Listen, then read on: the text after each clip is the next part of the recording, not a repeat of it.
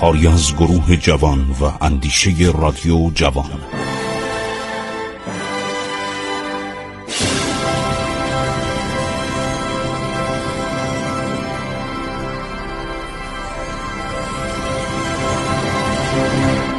بسم الله الرحمن الرحیم به نام خداوند بخشاینده مهربان من خسرو معتزد هستم در برنامه عبور از تاریخ رادیو جوان با شما صحبت می‌کنم.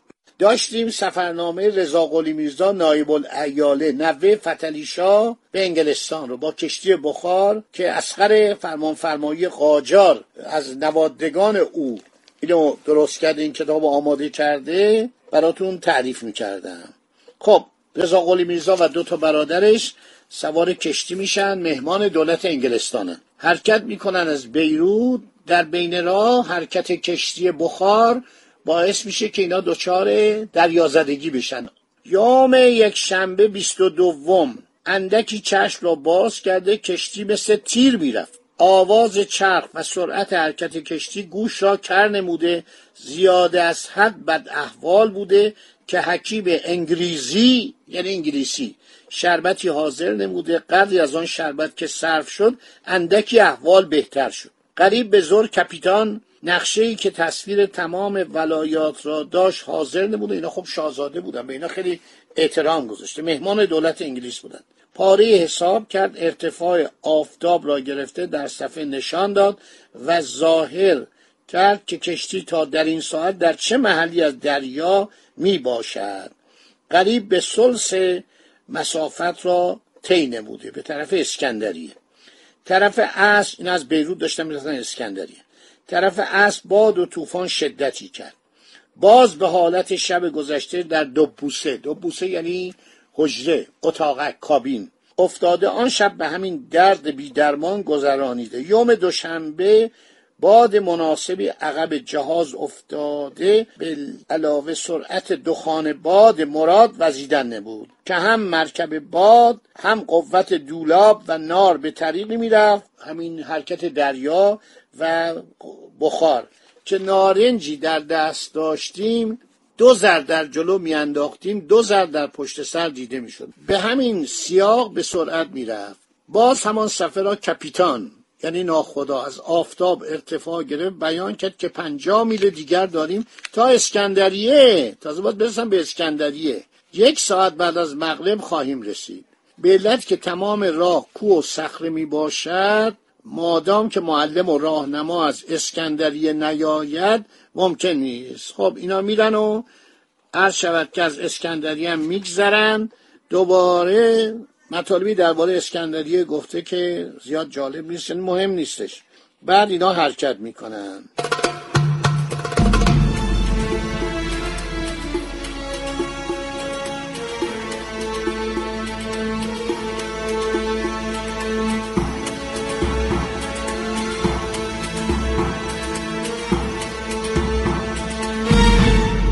حرکت می‌کنن هر شود که میگه یک شخصی اومد به کشتی.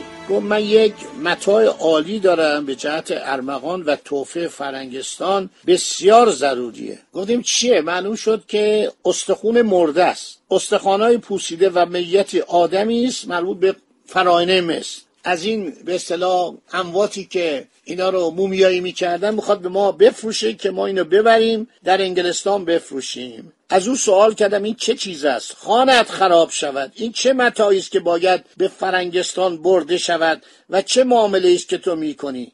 و این چه سیاق تجارت است که پیشه کردی؟ گفت سی سال است که کسب من مرده فروشی می باشد سه هزار سال قبل از این در جبال مصر طایفه از یونانیان این اشتباه اینا یونانی نبودن اینا قبطی بودن. مرده های خود را در جبال عظیم برده در جوف سقله مکان مرغوبی درست کرده مدفون می‌کردن. سه هزار سال از اعضایش از هم متفرق نگشته.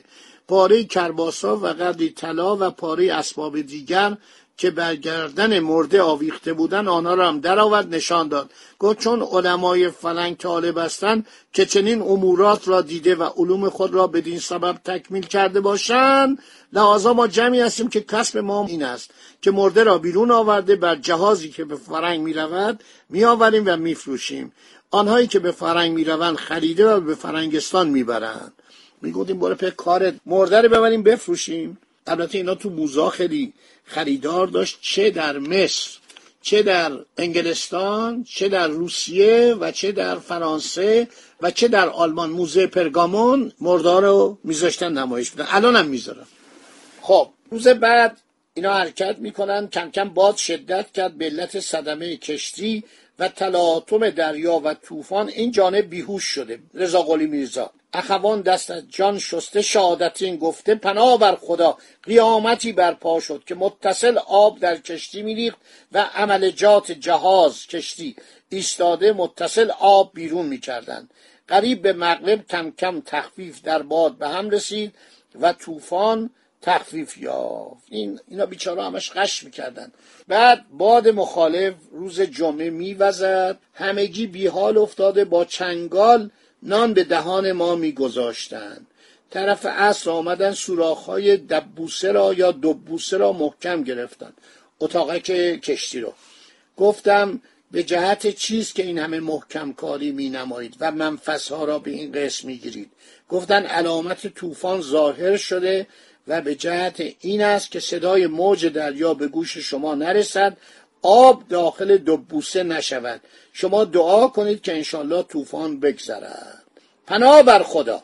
از استماع این خبر وحشت اثر استرابی در ما به هم رسید که به تحلیل و بیان نمی‌توان گفت. همگی دست از جان شسته شهادتین گفته آن چیزی که طوفان از آن ظاهر می شود لوله است از بلور. در جوف آن زیبق را به حکمت عملی در آن قرار دادهاند. درجاتی چند به جهت وزیدن باد و آمدن ریاه یعنی باد از هر سمت به جهت او مشخص کردند زیبق یعنی جیوه. هیچی. بعد میگه علامت طوفان ما از این طریق میفهمیدیم. باد شدت نمود.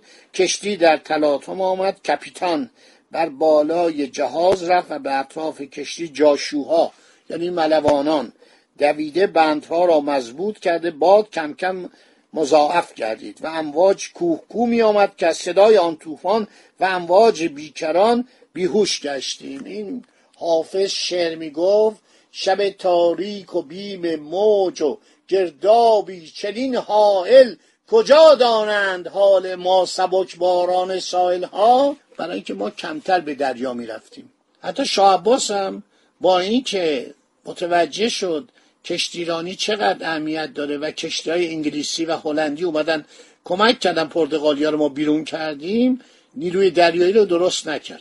وقت نداشت. واقعا وقت نداشت. عباس میرزا خیلی سعی کرد.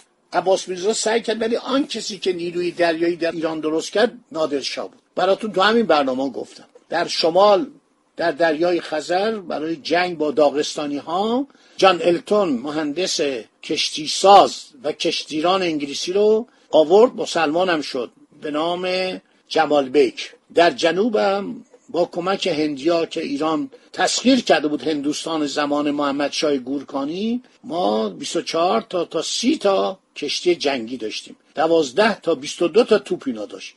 دریادار ما داشتیم دریا سالار لطیف خان ما داشتیم. لطیف خان تنگستانی داشتیم. خیلی چندین دریا سالار بزرگ ما داشتیم.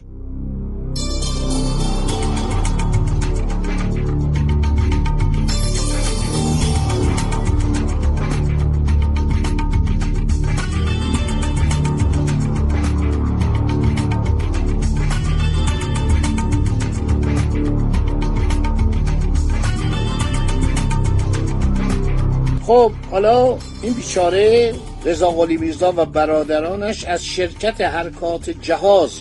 گهی خود را بر فراز چرخ مشاهده می کردیم گهی در قر هفتم زمین. از این اقیانوس نبوده اینا داشته از مدیترانه میگذشتند از چرخ جهاز ناری گاهی پشت گاو زمین را میکاویدیم و از صدمات لطمات در بعضی اوقات ایستاده شاهراه غرقاب فنا را قدم از سر می‌زدیم. از شدت حرکات یمین و یسار و تحتانی و فوقانی مدور و مقعر اعضا و جواره درستی بر ما باقی نمانده بود.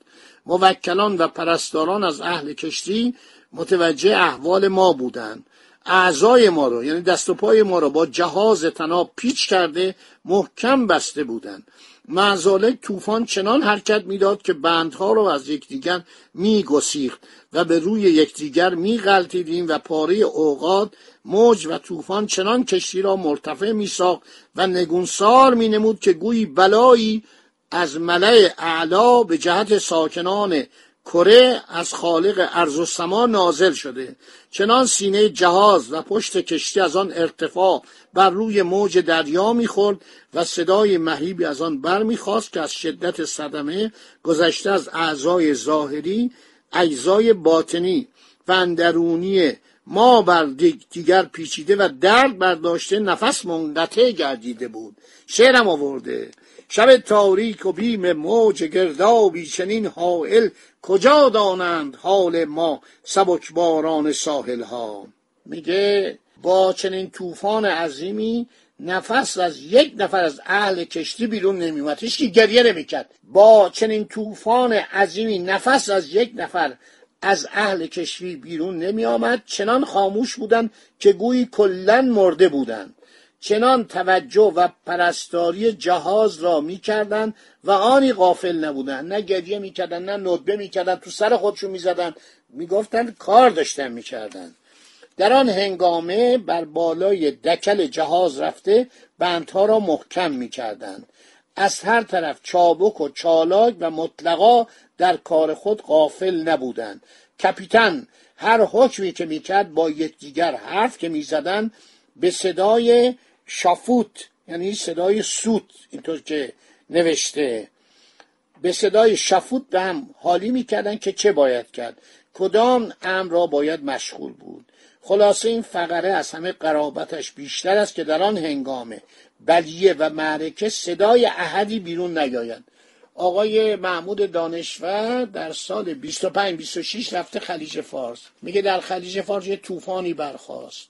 همه گریه می‌کردن. عرض شود هیچ کار نمی‌کردن. میگه اون یارو خدمه کشتی گفت آقا چرا اینطوری می‌کنید؟ بلند شید هر یه کاری بکنید. یکی سطل برداره آب خواب بریزه پایین. میگه من تعجب کردم. بلند شو کمک کن. خدا نگهدار شما. تا برنامه بعدی.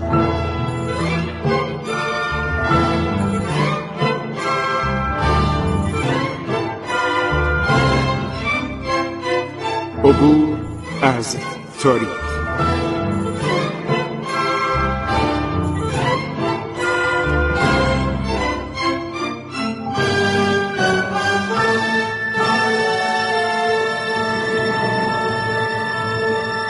ایران با شکوه. سرگذشت ایران ما به روایت خسرو معتزد